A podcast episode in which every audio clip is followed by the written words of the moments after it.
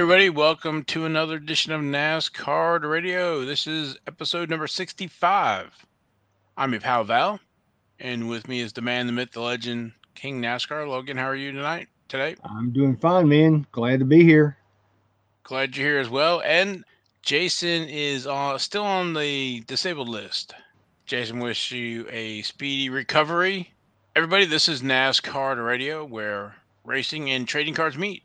Got a great show for you today. We're going to recap Talladega, and there's a lot to uh, lot to unpack with Talladega. Yeah, uh, I want to channel my inner Bill Murray and go uh, Cinderella story out of nowhere. Three drivers win their first race. Talladega, the home of the big one. Yep. Anything is possible.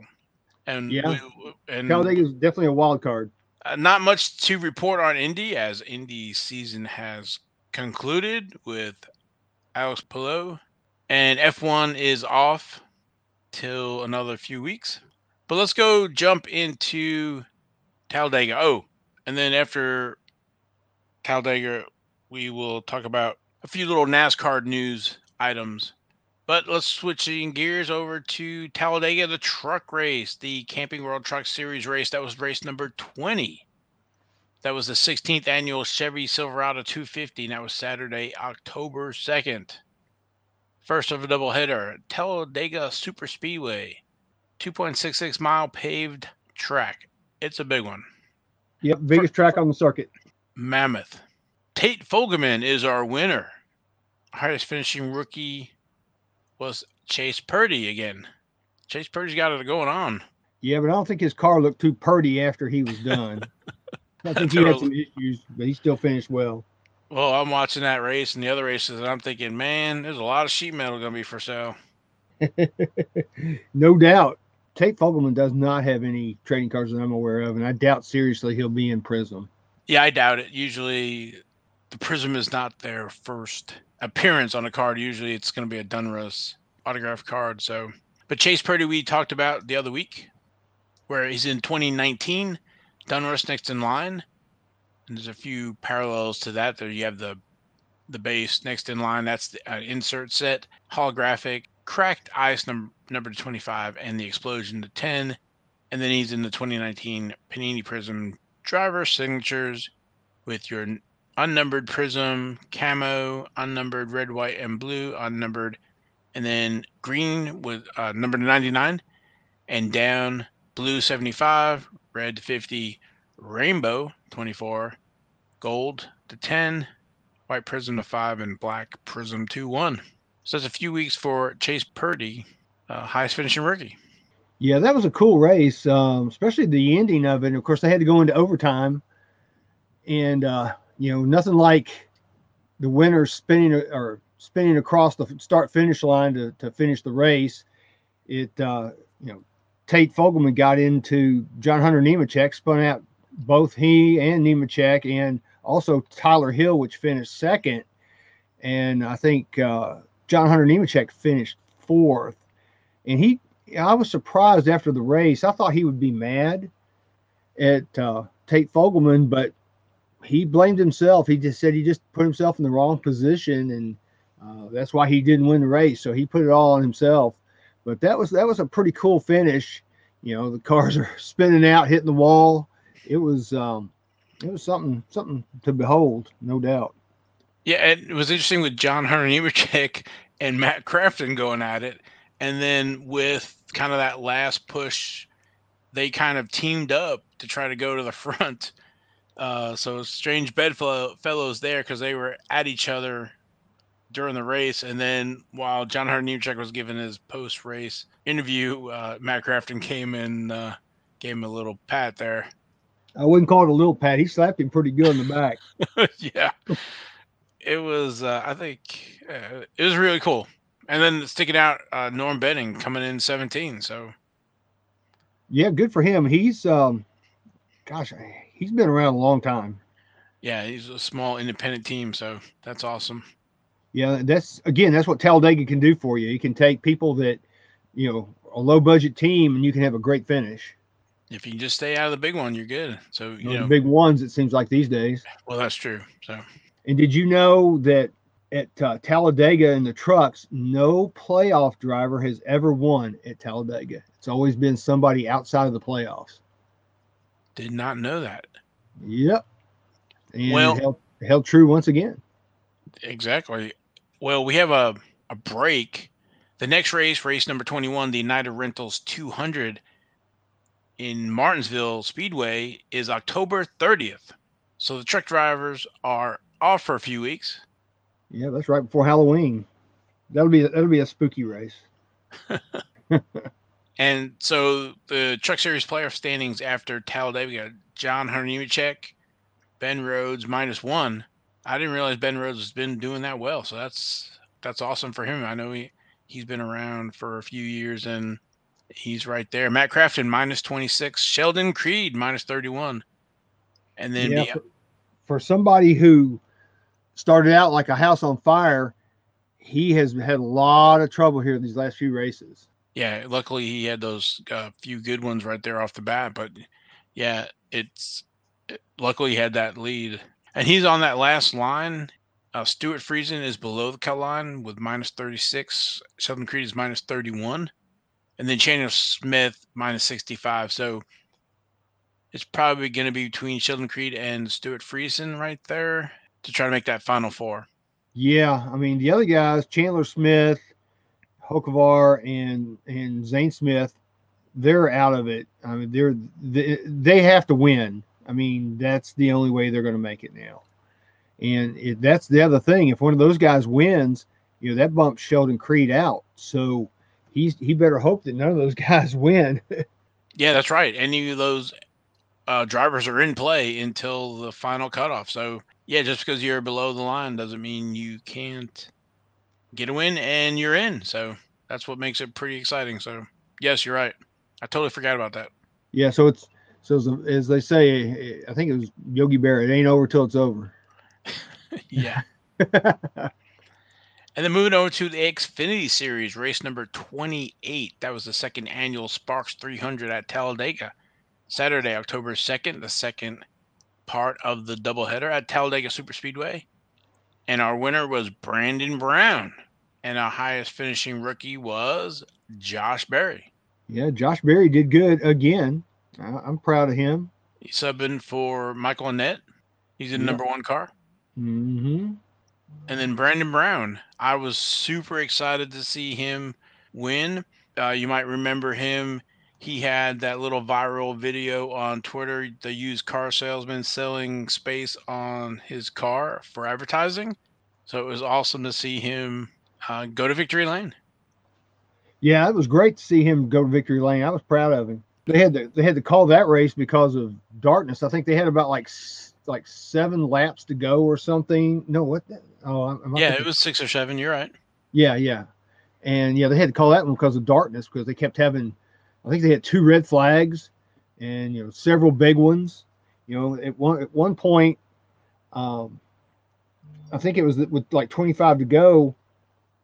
Oh no, it wasn't. It was the very first caution. Excuse me, the very first caution with Allmendinger and Sam Mayer. They hit they hit the wall so hard that they uh, dislodged or whatever you want to call it, messed up the safer barrier and they had to get out there and repair that. So of course that took some time. Yeah, and they were on the broadcast showing the camera, and even though it looked like it was light, they were trying to say that it was still very. It was getting dark, basically.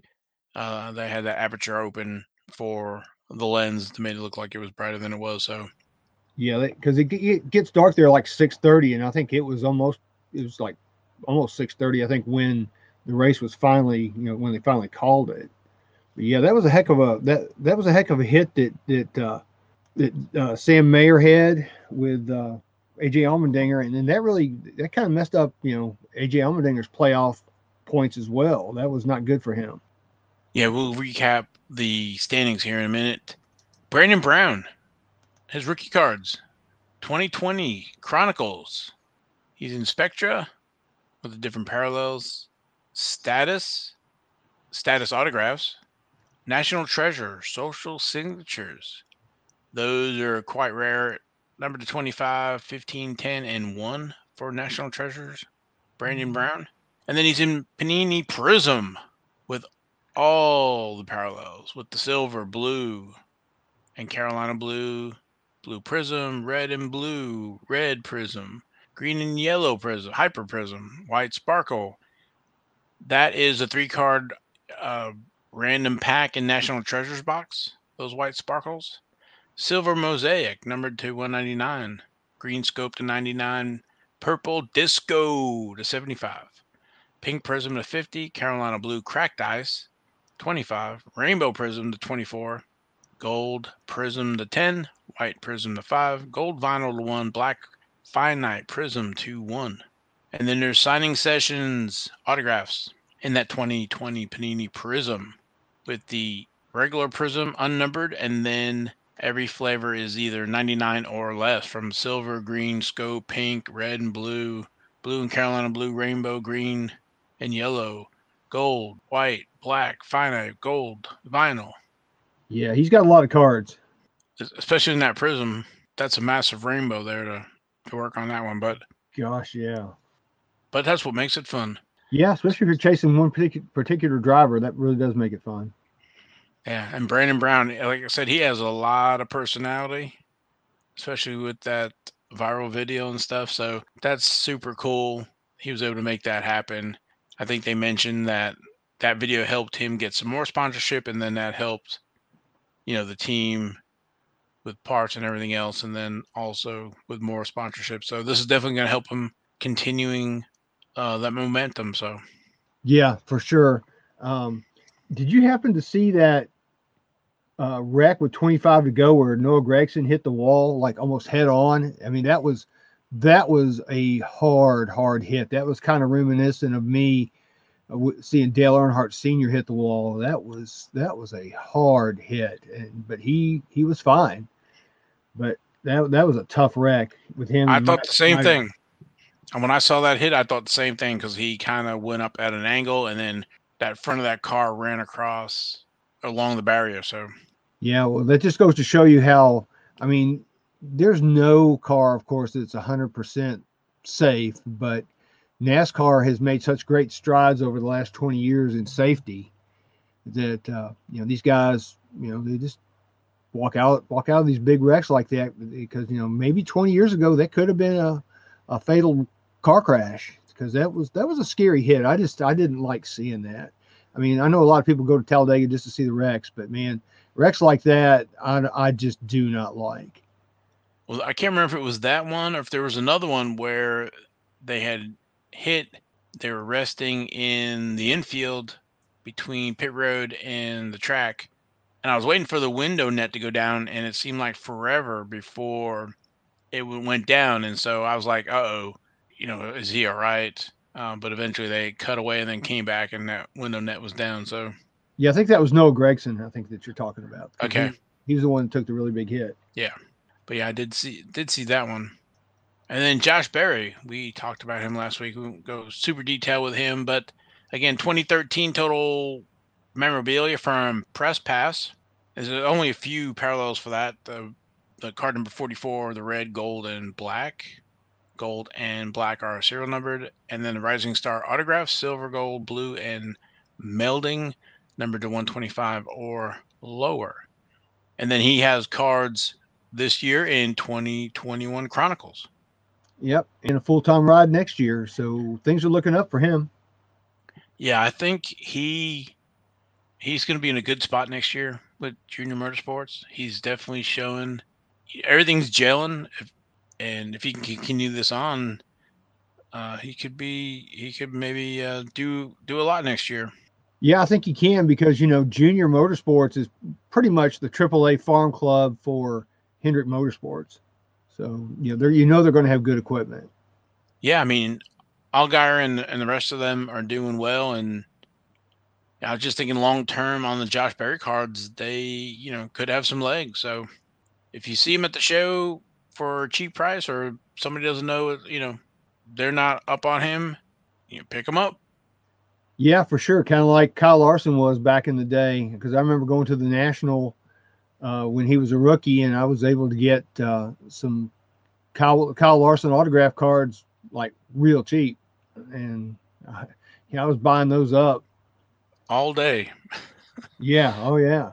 Yeah, I think Josh Berry could be like that as well. To your point, you know, in a few years we'll we'll see how it goes. But Austin Cindric's moving up, Harrison Burton's moving up, so you have you know some of that talent leaving to go to the higher level. So, not that saying Xfinity is going to have you know less talent, whatever, but if Josh Berry's what I think he is next year, he you know could be running for championship. So, you know, this year him and Ty Gibbs, they didn't run a full schedule, so they're not eligible for the playoffs. So just imagine if Josh Berry had a full ride this year, right? Yeah, no doubt. And uh, I fully expect him to be in the playoffs next year for sure. And, you know, I don't know what Ty freaking Gibbs plans are for next year, but I, I, I would like to think that he's going to be full time Xfinity next year. I, I haven't heard anything. Have you heard anything? I have not, but I am assuming he will be full time next year. So there's another playoff contender I think that you're going to be looking at as well. So next year looks to be from from what I'm seeing right now looks to be an exciting year in Xfinity. So I can't wait for that. Let's switch gears over to the Cup race. Oh, and nothing uh, happened in that. Nothing happened in that race. Well, let me finish up Xfinity. I get so excited. I, you know, the next race, race number twenty nine, drive for the Cure 250. That's at the Charlotte Motor Speedway. That's the Roval, Saturday, October 9th, 3:30. Stages are 20, 27 laps for 152 miles. And our playoff standings after Talladega: Austin Cindric, followed by Justin Allgaier, Daniel Hemric, AJ Allmendinger. Justin Haley, Brandon Jones, Noah Gragson, Harrison Burton, and then outside looking in, Jeb Burton minus eight, Myatt Snider minus 24, Riley Herbst minus 32, and Jeremy Clements minus 48. So Harrison Burton is plus eight, Jeb Burton is minus eight. Yeah. And again, you know, Harrison Burton and Noah Gragson have both had a lot of issues as of late. So that's kind of what's put them where they are right now. You know, because Gragson's won a few races this year, but you know, looking at the points, I mean, he could easily be out after the Roval. Yep, still still up in the air. If uh, Myatt Snider or Riley Herbst or you know somebody can get a win or somebody has a bad day, Brandon Jones plus twenty one, Noah Gragson plus eighteen. Those guys I really don't see any of those guys winning at the Roval. Uh, I just don't see it. I mean, I, am I'm, I'm thinking, you know, you're going to see somebody like AJ Allmendinger or Austin Cindric probably be up front and and take that race. That would be, you know, my guess. I, would have to go back and look at my predictions, but uh, I think I've got one of those guys winning that race. I think it's Allmendinger, if I remember correctly. I can see that. So the Roval's a tough place, man. It's kind of a hybrid. I mean, that's why they call it the Roval. It's a road course and oval track. It's really not. You know, some people are trying to say, "Hey, it's like Watkins Glen." Well, no, it's not really like Watkins Glen. It's it's its own beast. You know, and they have those big, you know, turtles as they call them, the speed bumps, uh, curbs, and those things really mess up the cars. So we'll see what happens. But like I said, that that that is a beast unto its own and it's a hard one to tame. Yeah, I can just imagine. I took, I don't know if I told this story or not, but I took the car, the G35 out on that Roval. I guess it was pre COVID. And there's some elevation change when you're going through the interior turns and then you, you know, take it out on the track. Of course, we didn't do the little S's on the side, but, you know, basically you have your four big turns and then uh, the road course. So, it's a cool it's a cool track. Yeah, I think I read somewhere where there's like 35 feet of elevation change when you go down into the infield there. The you know go through the S's and go through all the all the turns in through there. So that's a lot. I mean, it's not as flat in there as you think it is. Yeah, I remember when you come through when you make that first turn and go around, I think it's the first few turns, and then after that, it starts elevating up around the back, and then till you and then come down to turn one, uh, big turn one. So yeah, it was a lot of fun getting uh taking up to about 80, mi- 80 miles an hour in the G35. Yeah, I've always wanted to do that at Talladega with my car, but never have had the chance. But you can, you can, you know, you can do that, and I think they'll let you do it. There's certain days throughout the year that they let people come out. It doesn't even have to be a race weekend. You just get to go out there and, uh, you know, take your take your car out there and run it. But of course, you know, if you uh, if you wreck your own car, that's on you. I think you have to sign a waiver you go oh, out there. yeah, plenty. You have to sign plenty of stuff. Yeah, because they're they're not going to take any responsibility. You're you're strictly on your own. If you kill yourself, that's on you. Yeah, or if you damage your car, whatever. Yep, it's on you. yep, for sure. Moving over to the Cup Series race. That was race number 31. That was the 53rd annual YellaWood 500. And that was Sunday, October 3rd at Talladega Super Speedway in Talladega, no, Alabama. What? No, wasn't. It was Monday. Oh, well, that's when it was scheduled for Sunday. there you go. It, this is these are all scheduled dates. Okay. Hmm, go go for it. Yeah, it was scheduled for Sunday, but as Logan said, it took a little bit to to get that racing. And our winner was Bubba Wallace. Dun dun dun. I was so happy about that. Uh, I was sitting here watching it Monday, and when he when they announced him as the winner, and this hasn't happened to me in a long time, the hair on my arm stood up. I had goosebumps. I was so excited about that it just made my heart happy. Yeah, I was glad that you know they were to get that race in. They had to call it for rain and lightning. Again, we were talking about Saturday. They were starting not Saturday, Sunday, and you can see when they were taking the cars out, it was sprinkling and water on on the cars and bringing them in, and then you know Monday trying to fit in in the window, and they had called it, or they were you know had brought everybody in red flag for red uh red flag in for the rain. And so i was listening to it and when i heard they had lightning strike pretty close to the track that's an automatic 30 minute clock. And then with it being as you know being stopped on saturday because of light issue i knew that bubba was going to get that you know. That was awesome.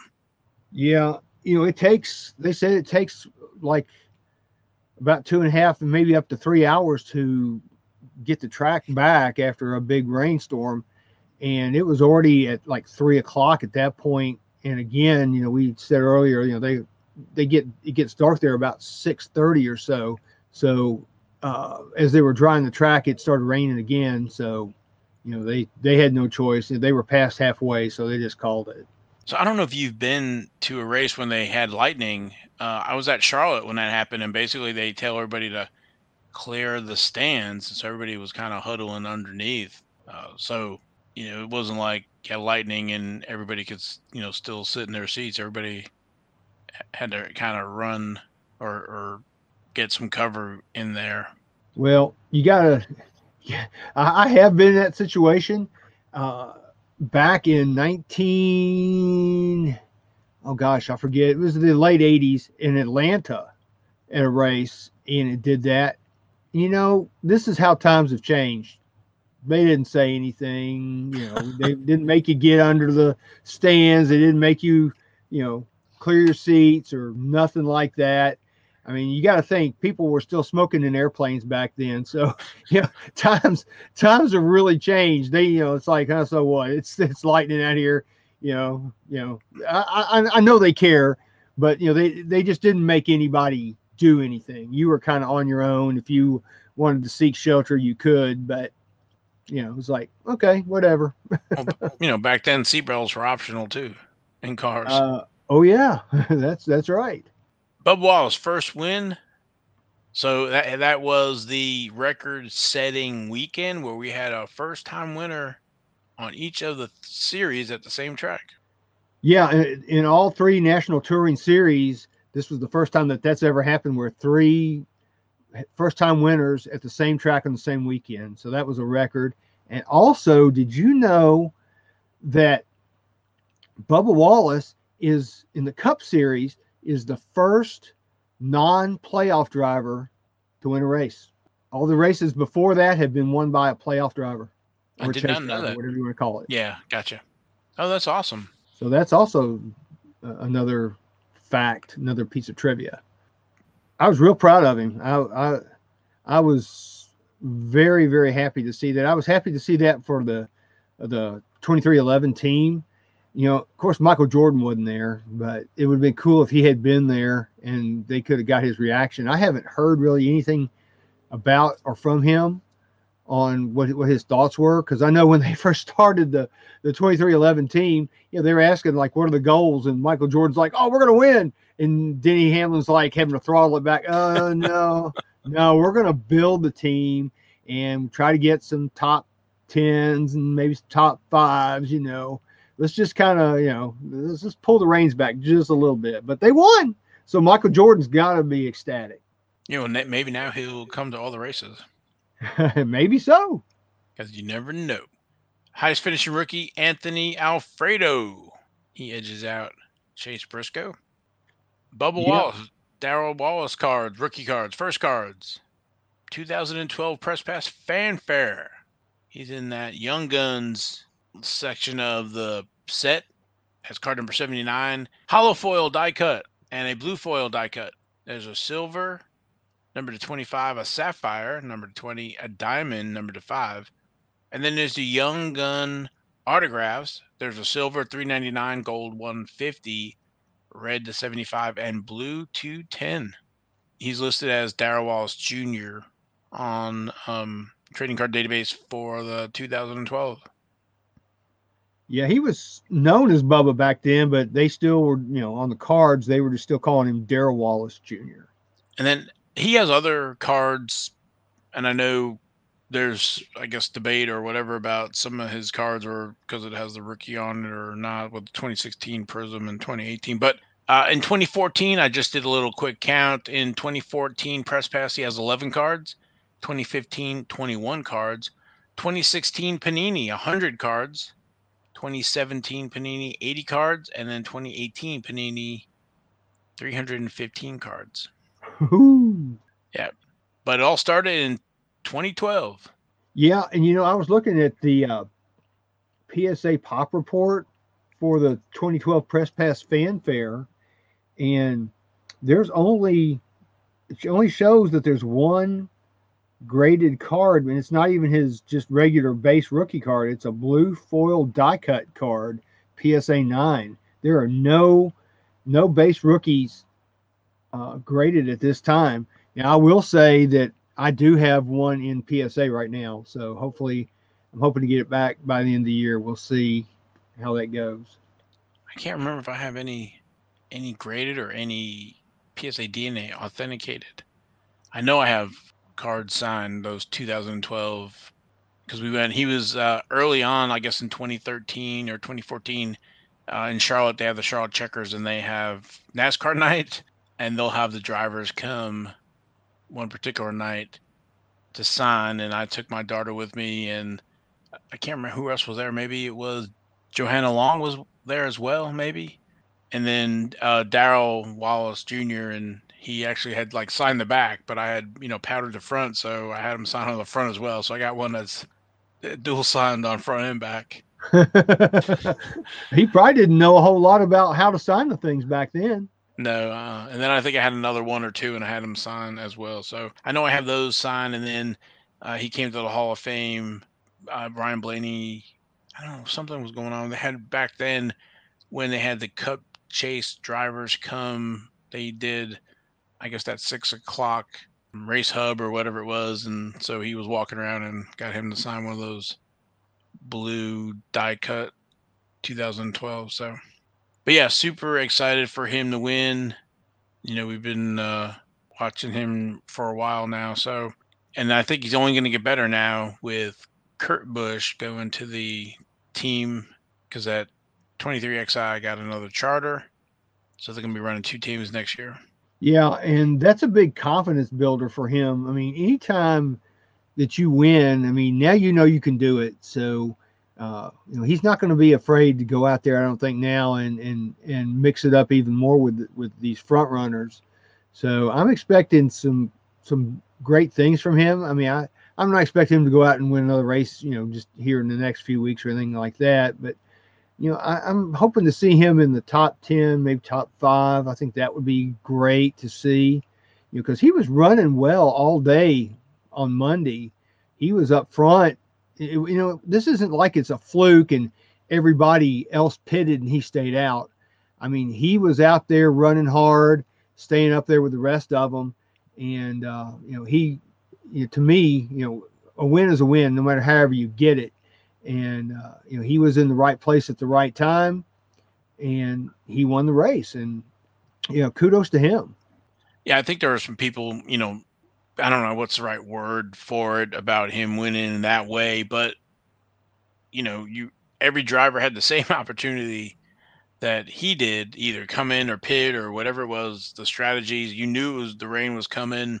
I mean, drivers do it all the time. So, you know, they were going over the fact that, you know, Richard Petty had like five rain wins and Darrell Waltrip had some and it's a win is a win. Everybody had the same opportunity. It wasn't like, you know, he, he did anything different than anybody else. He just just was better. Yeah, um, you know, I was listening to uh, NASCAR radio, uh, NASCAR, NASCAR radio today, and they were actually talking about that some of the drivers didn't know it was getting ready to rain, and they weren't even notified by their team. And then some of them said they were even blaming their spotters for not telling them. Well, to me, that's just crazy because the spotters are up there; they're just as busy as the drivers, you know, watching what's going on, you know, they're not, you know, turning away because you can't turn away and, and looking at the sky and things like that. If you ask me, you know, that's a that's a car chief or a crew chief call to say, hey, you know, it's getting ready to rain, you guys. You need to step it up. And and so I just I thought that you know them blaming the spotters was just absolutely ridiculous. Well, any of those teams that need an extra spotter to watch the weather, they can call us. I'll be glad to do it if they want. If they need a weather guy, uh, I, am better than our weather guys here in Memphis because our weather guys here in Memphis are terrible.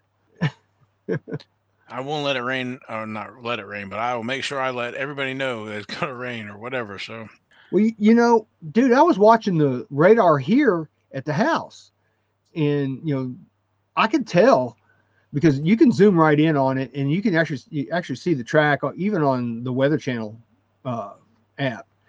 And I saw that coming, man. I said, "It's it's right on them. There, this is going to happen anytime."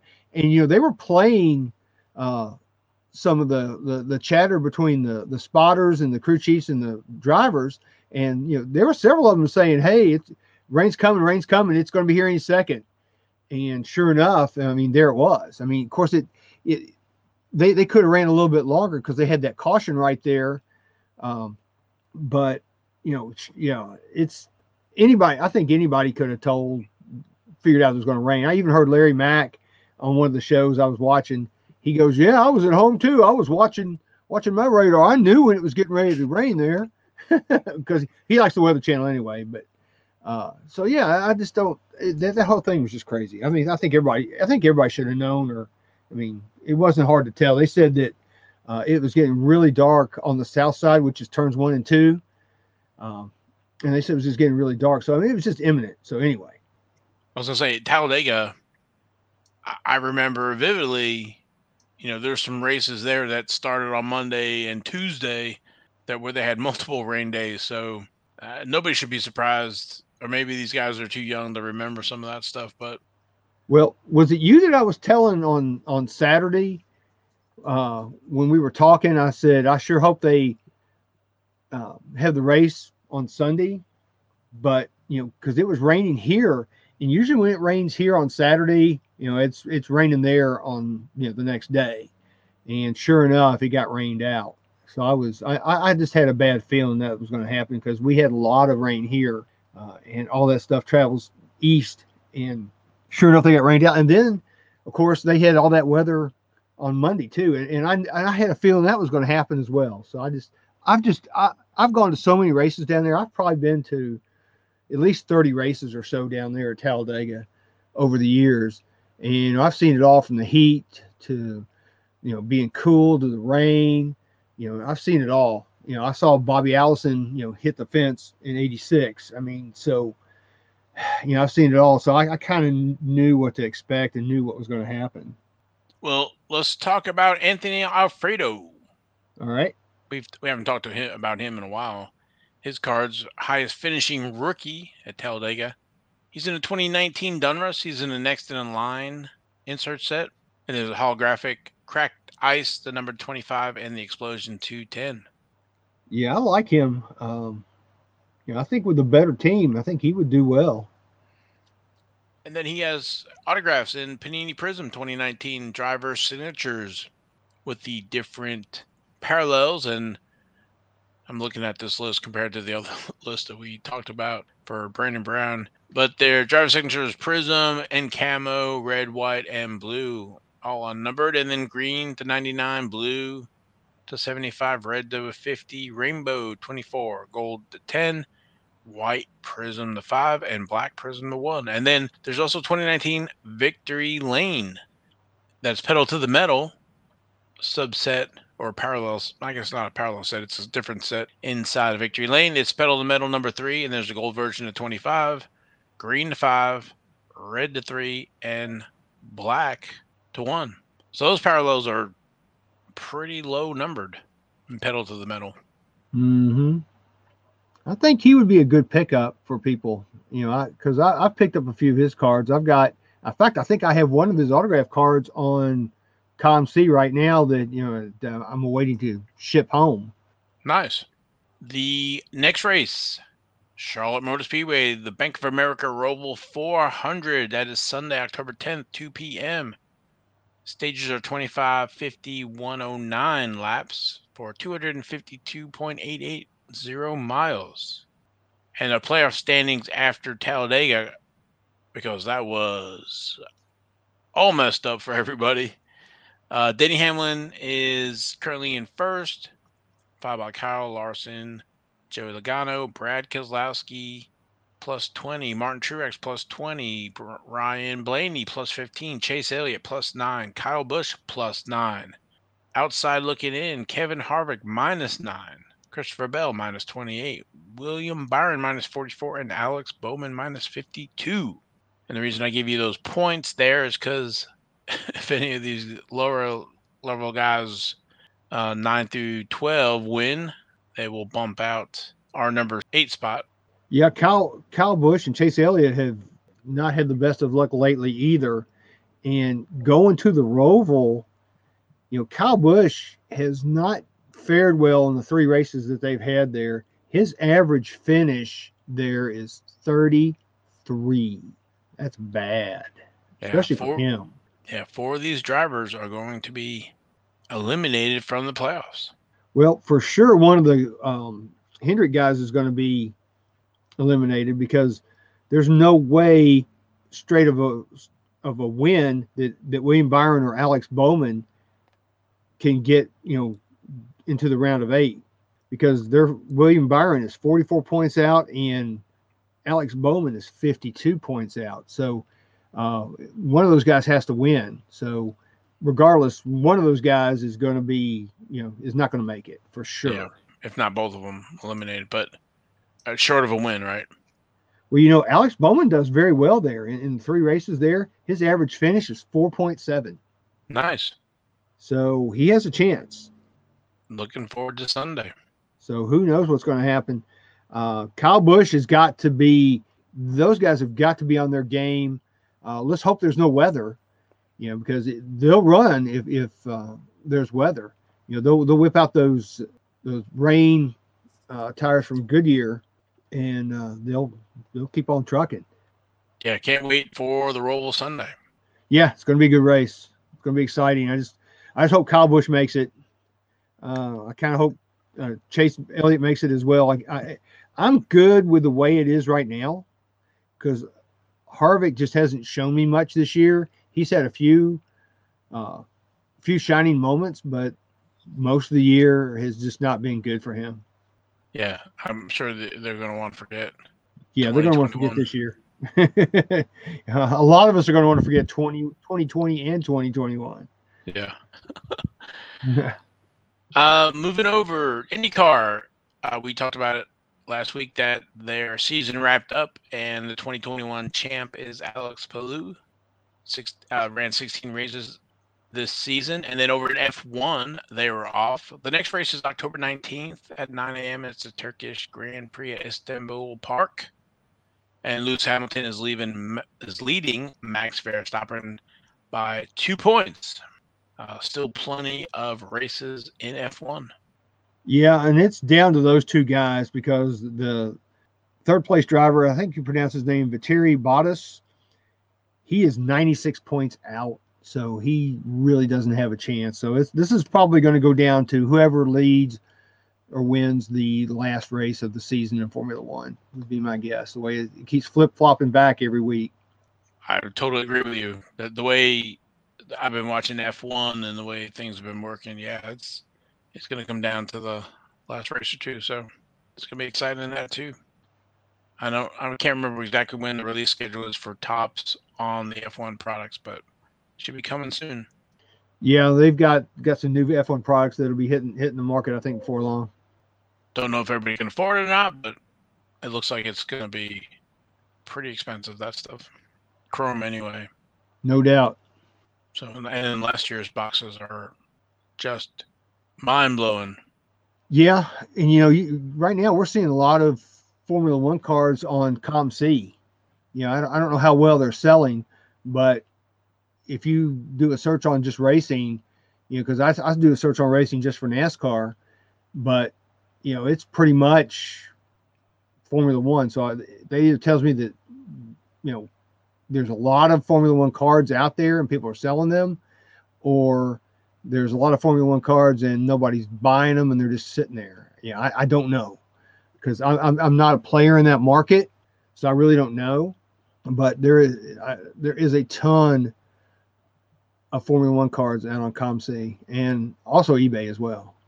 Yeah, I'm curious to see. We have a show here in Hickory, North Carolina, on Saturday, so I'm curious to see. I think it's like 600 tables, but it's going to be a toy Hot Wheels slash card show. So Wes does a good job of that, and I'm curious to see how much F1 I see. Uh, I went, I guess it was a few weeks ago and there's a pretty decent amount of NASCAR.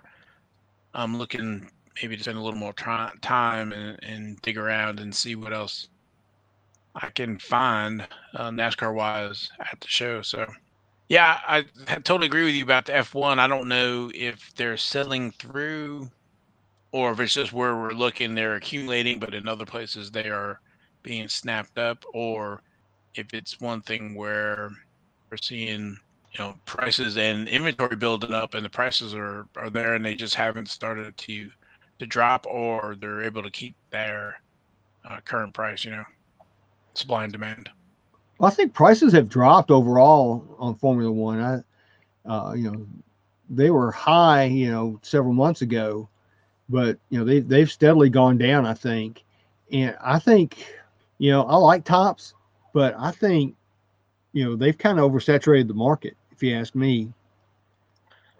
So one thing I remember when we went to the national blowout had a case of Sapphire F1.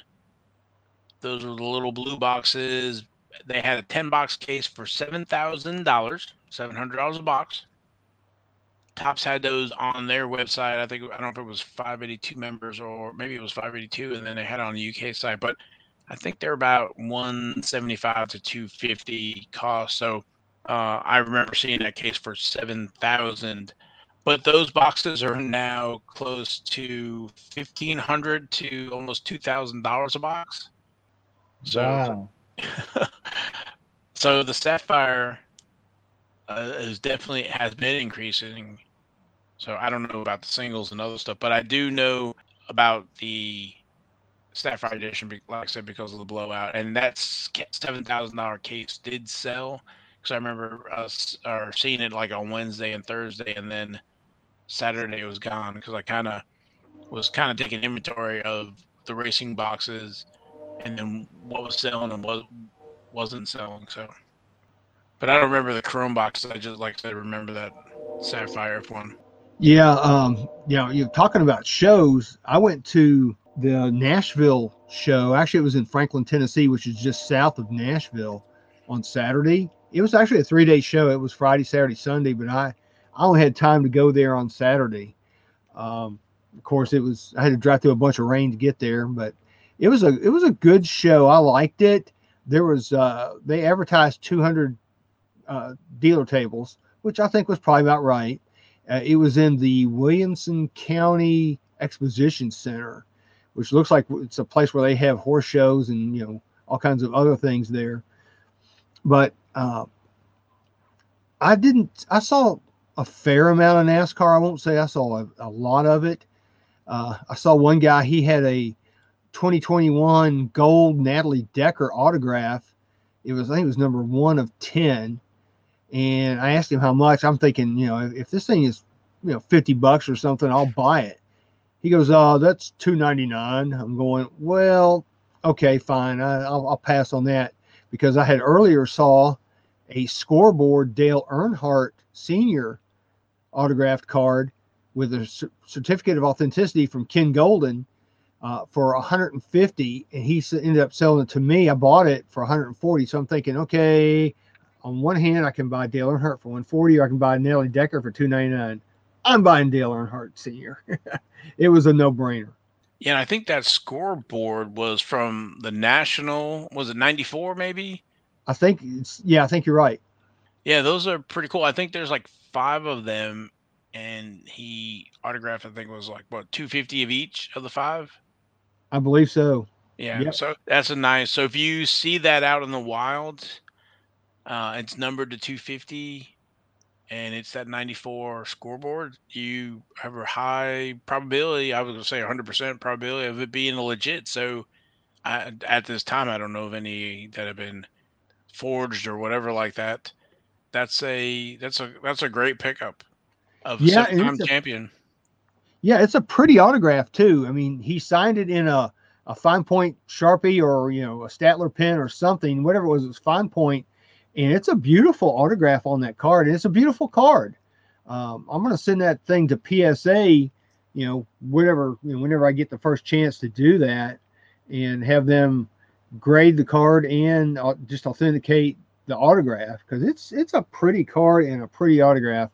I was I was happy for that pickup. And what was crazy about it too is this guy had all these other different cars from all these different sports, and this is the only racing card he had. And I just happened to notice it. It was in the very bottom left corner of his showcase, and it was kind of you know in the shadows, and I almost didn't see it.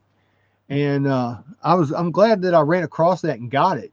But I, I guess going back to what I was saying earlier was you know there was a fair amount of NASCAR there because you know back in the day 30 years ago I remember driving to Nashville to find racing collectibles, you know, cards and diecast and whatever back then, because NASCAR was, I mean, Nashville was like the NASCAR hub for a long time. They had like a couple of racing collectible stores there. It was it was awesome to go there because you you could get all these these things that you just read about, you know, because again, you know, back then racing cars were still in their infancy and you just didn't know a lot because there wasn't a lot to know. So Nashville back in the day used to be the hub, but you know, like I said, I saw a fair amount of racing of NASCAR there, but I saw probably, I mean, a minuscule of Formula One there. I mean, I just didn't see any Formula One at all, and I was amazed at that. That you know, there was just uh, I saw one or two cars, and that was it. I mean, there just wasn't much. You know, a couple couple Lewis Hamilton cards, but there was a lot more NASCAR there. So just wanted just wanted to throw that out there and let people know that you know here you are, you've got these dealer tables, you know, 200 tables, and you there's a just a handful of uh, Formula One cards, and these things are supposed to be red hot. You know, I don't know what to make of that. You know, maybe it's not what these dealers carry. Uh, maybe they're not interested. Maybe they think it's a fluke. I mean, I don't know what they're thinking, but it just wasn't there.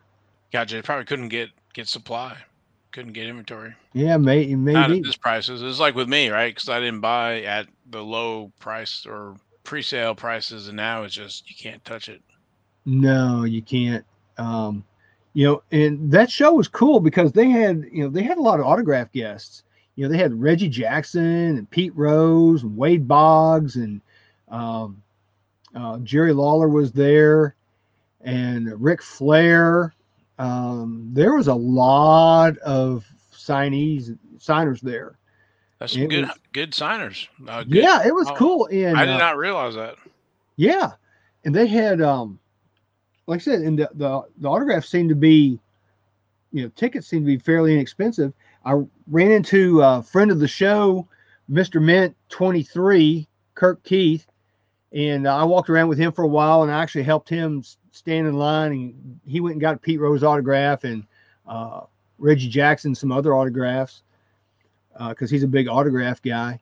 But while we were talking, I said, uh, "Hey, are these prices for these autograph tickets comparable or or less than what you do at the national?" He goes, "Oh yeah, they're less than what you'd pay at the national." So you know that's a good thing too. I'm gonna have to keep an eye out for the next Nashville show. I might have to meet you there. Yeah, it was fun. I I enjoyed myself. I got there. I left Memphis about oh geez, what time did I leave here? right, a little after six o'clock in the morning because it's a three hour drive and the show opened up at nine and I got there a little after nine. Uh, I just because I just drove straight through, but then I again, I like I said, I ran into a bunch of rain, so it slowed me down. But I got there and uh, I was texting Kurt, and he was running a little bit behind. He got there a little bit later, but it was fun catching up with him. It was good to see him. I was surprised he didn't go to the Alabama game because he he lives in Tuscaloosa, and he's a big Tide fan like we are here at our house. Uh, but he, it was just more important for him, I think, to go get those autographs and especially get them for you know reasonable prices.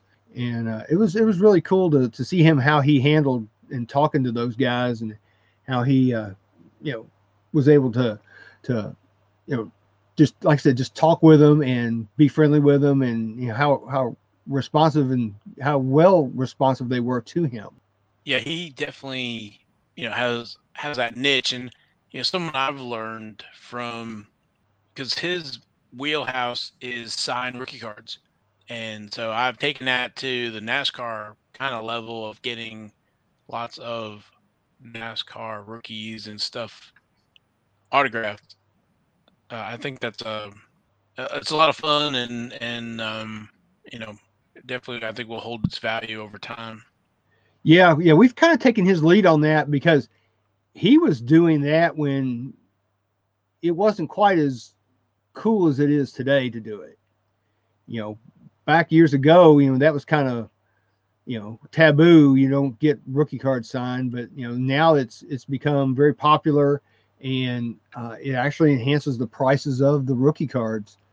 And uh, you know, Val, both Val and I have have taken that to heart, and we've gotten a lot of rookie cards signed by these NASCAR drivers. It's been been really fun. Yeah, especially you know if you catch well, not catch them early, but so the rookie guy, the rookie guys are super excited to sign.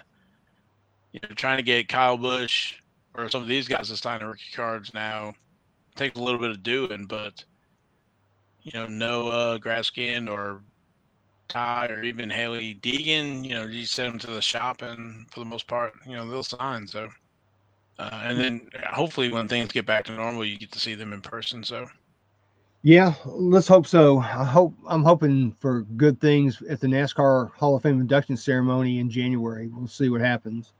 So South, South Carolina has a what is the right word? Uh, state fair, I guess it is and they usually have some signers signing there. So I have to double check. It's at the end of the month. Charlotte Speed Week. Uh, this week they'll have some concerts and stuff. Usually have drivers signing, but I checked the event list. I didn't see any drivers signing. So I don't know if that's going on yet or not. Maybe not because of COVID, but I'm hoping, you know, when this passes, maybe some of that stuff will get back to normal. Well, some of the observations that I saw in Nashville with autograph signers, for example, Pete Rose, Kurt went up there and got his autograph, talked to him for a second, and Pete Rose shook his hand. Pete Rose wasn't wearing a mask at all. Uh, Reggie Jackson, he was up there talking. Reggie had no mask at all. And he fist bumped Kurt. I mean, so I, I don't know if these guys have their shots and they feel good about where they're at or or what the deal is, but you know, I didn't see any of those autograph signers wearing masks. They were all they were all, and then they, they also had, you know, they were getting pictures taken with people off to the side. You know, they had a separate deal where uh, you could go, you can, of course, you had to pay for it, but you could get, you know, your picture made with the athlete or whatever.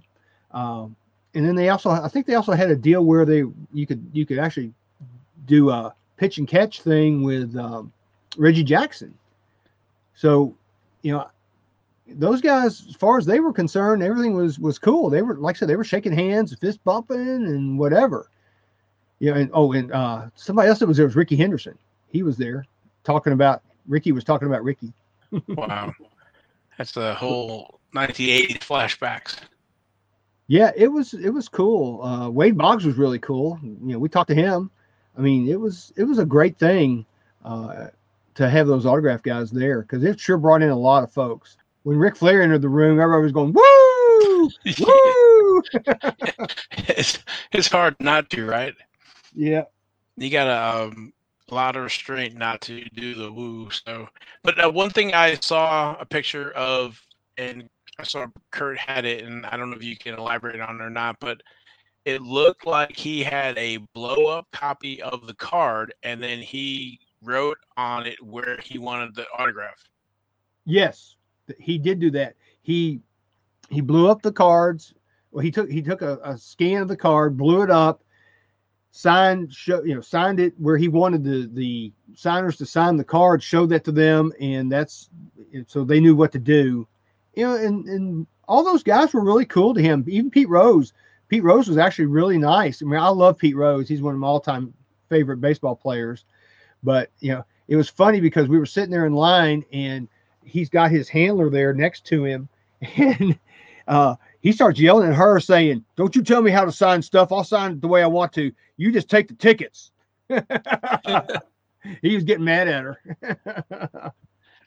but I thought that was pretty clever of Kurt to do that.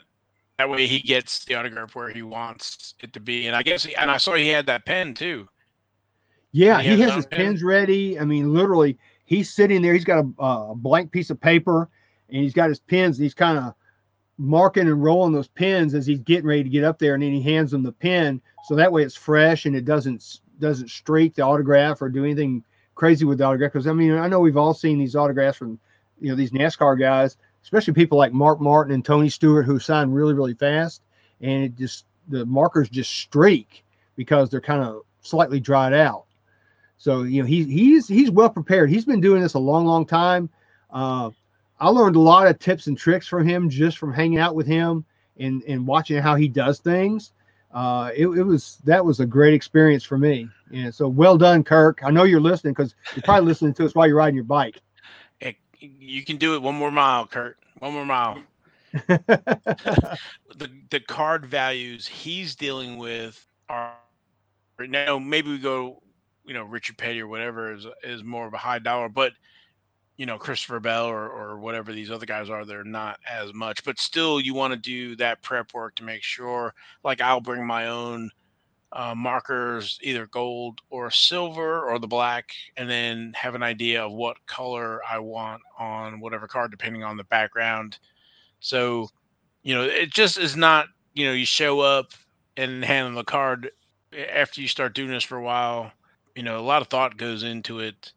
What you're going to get signed, where you're going to get it signed, how you're going to sign, you know, markers and everything else. So we can probably do a whole show on in-person autographs. Yeah, that's a good idea. Yeah, because there is a lot of prep work that, that goes into getting cards autographed and you know having the having the cards ready, having everything out. Uh, you know, but it's in the way you talk to the the drivers or the players. I mean, there's there's a lot that goes into it. It's like what what Val just said. You just don't show up with the cards and get them signed. It's you have to do your homework, and uh, I think we ought to do a show like that, uh, Val. I think we ought to do a show just like that. Yeah, and I think you know you can go by the seat of your pants, but I think the more prep work you do, the better autograph, or you'll be more satisfied, I guess, with with the autograph, or that you've done everything you could do to get the best autograph you can. Yep, because you know the way PSA and other companies grade the autographs, you know that streakiness affects the quality of the autograph, therefore it affects the grade. So you want to have uh, an autograph that is streak free. So like like Val just said, you you've got to got to be ready for it. And you know, if if you've been standing in line a long time and the signer's been using that same sharpie for a long time, there's a good chance that it's going to it's already streaking. So that's why it's good to have your own marker and have that ready to go. So I don't know if I've told this story. I was getting autograph from Jimmie Johnson, and this was at the media day.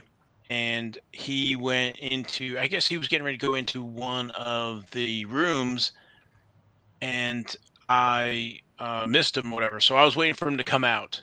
Basically, they they go into the media room, talk to whoever it is, and then they'll they'll come out. So I had pen ready, card ready to go, and I made a mistake. I left it uncapped, and so the sharpie dried out. So I got to Jimmie Johnson, gave him the card and the pen. He went to write. Nothing happens. He does not have time to stand around because of my uh, stupidity, whatever. So he hands it back to me and says, you know, pen doesn't write, whatever, and he, and he goes into his next room. So I was like, oh my goodness, this is like the first time that happened to me in I don't know, uh, I don't ever whatever. So it's not like I've been doing this for a while. So I guess I did not pay attention. So uh, I wait the 10, 15 minutes whatever it was, and that way I made sure that cap was on that pen and made sure it worked again and everything else left it capped. And I hung around, and uh, when he came out of that room, I immediately kind of, you know, hung around there and then kind of made a thing to kind of show him that I had the marker and the pen again. And the handle was whisk him away, but he stopped and he came over, you know, the few feet or whatever it was, and signed it. And then he's like, "Oh, this one works," or whatever, you know, hand it back. But uh, so Jimmie Johnson was really cool about it. Uh, like I said, he saw me and, and kind of came over, and, and he he went on. So uh, you know, keep that marker capped until you need it. So. Yep. Um, kind of going back to the Nashville show for just a second. I, I was going to tell you kind of my pickups that I. yeah, I was going to ask you what else did you pick up? Um, I found a downtown. Was it 2020 Kyle Busch uh, card, which those things are like a case hit, and I was able to pick one up for 30 bucks. So I was real pleased about that to pick that up. Two-time uh, champion. Yeah. Awesome. And I also found uh, from one other dealer, he had a he had a bunch of uh, racing in his showcase, and he I bought from him. I bought a Tony Stewart autograph Panini car. I forget which flavor it was. Uh, Ross Chastain, and then two Bubba. this should have been assigned two Bubba Wallace memorabilia cards with really nice pat, patches and and uh, sheet metal on them because I think one of them was out of 25. The other one was a base, but they were really nice. And I, I picked up all four of those cars from one guy for 30 bucks. So, I mean, wow, Tony, Tony, Stewart, autograph. Wow. Yeah, Tony Stewart autograph by itself is that much, you know, yeah, if you're going to buy one. We know how hard he is to get in person. Or we know how hard he is not to get in person. yeah. So he, that, he, that, that's a good pickup. So I guess it was a very successful show then for you. Yeah, yeah, with the Earnhardt card, Kyle Busch, and the other cards, and uh, I also picked up some odds and end cards of uh, some stuff for one of my PSA showcases, and so it was it was um, it was fun. They weren't they're not racing cards; they're other kinds of cards, but uh, it was it was fun. I enjoyed it. I, I enjoyed having the time to to go to the each table and actually look through stuff. Um, you know, it it wasn't like the national. It wasn't the. I would I would equate this the crowd to being a normal crowd from the good old days. You know, it wasn't. It wasn't. You didn't have a rush of people rushing in trying to trample other people like a Who concert or anything like that. Uh, it, there was enough people there to where you could actually walk around, look at things, go through, you know, boxes of cards, do whatever you want to do with no problem. I mean, the parking lot, it was a big parking lot and it was full. Don't get me wrong, but it wasn't anything on the, the caliber of, of the national.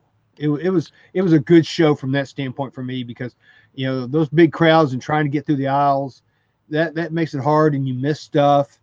But you know, I, I don't think I really missed too much there.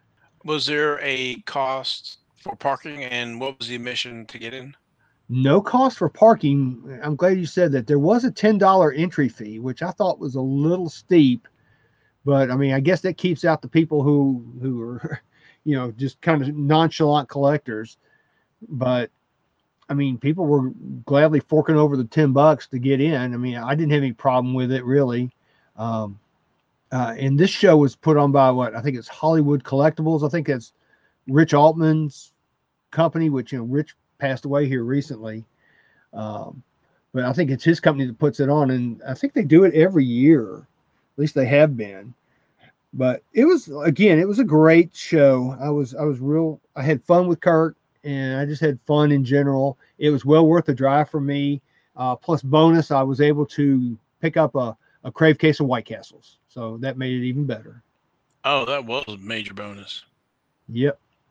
Well, that's awesome. I don't know if you have anything else. We are past the hour mark.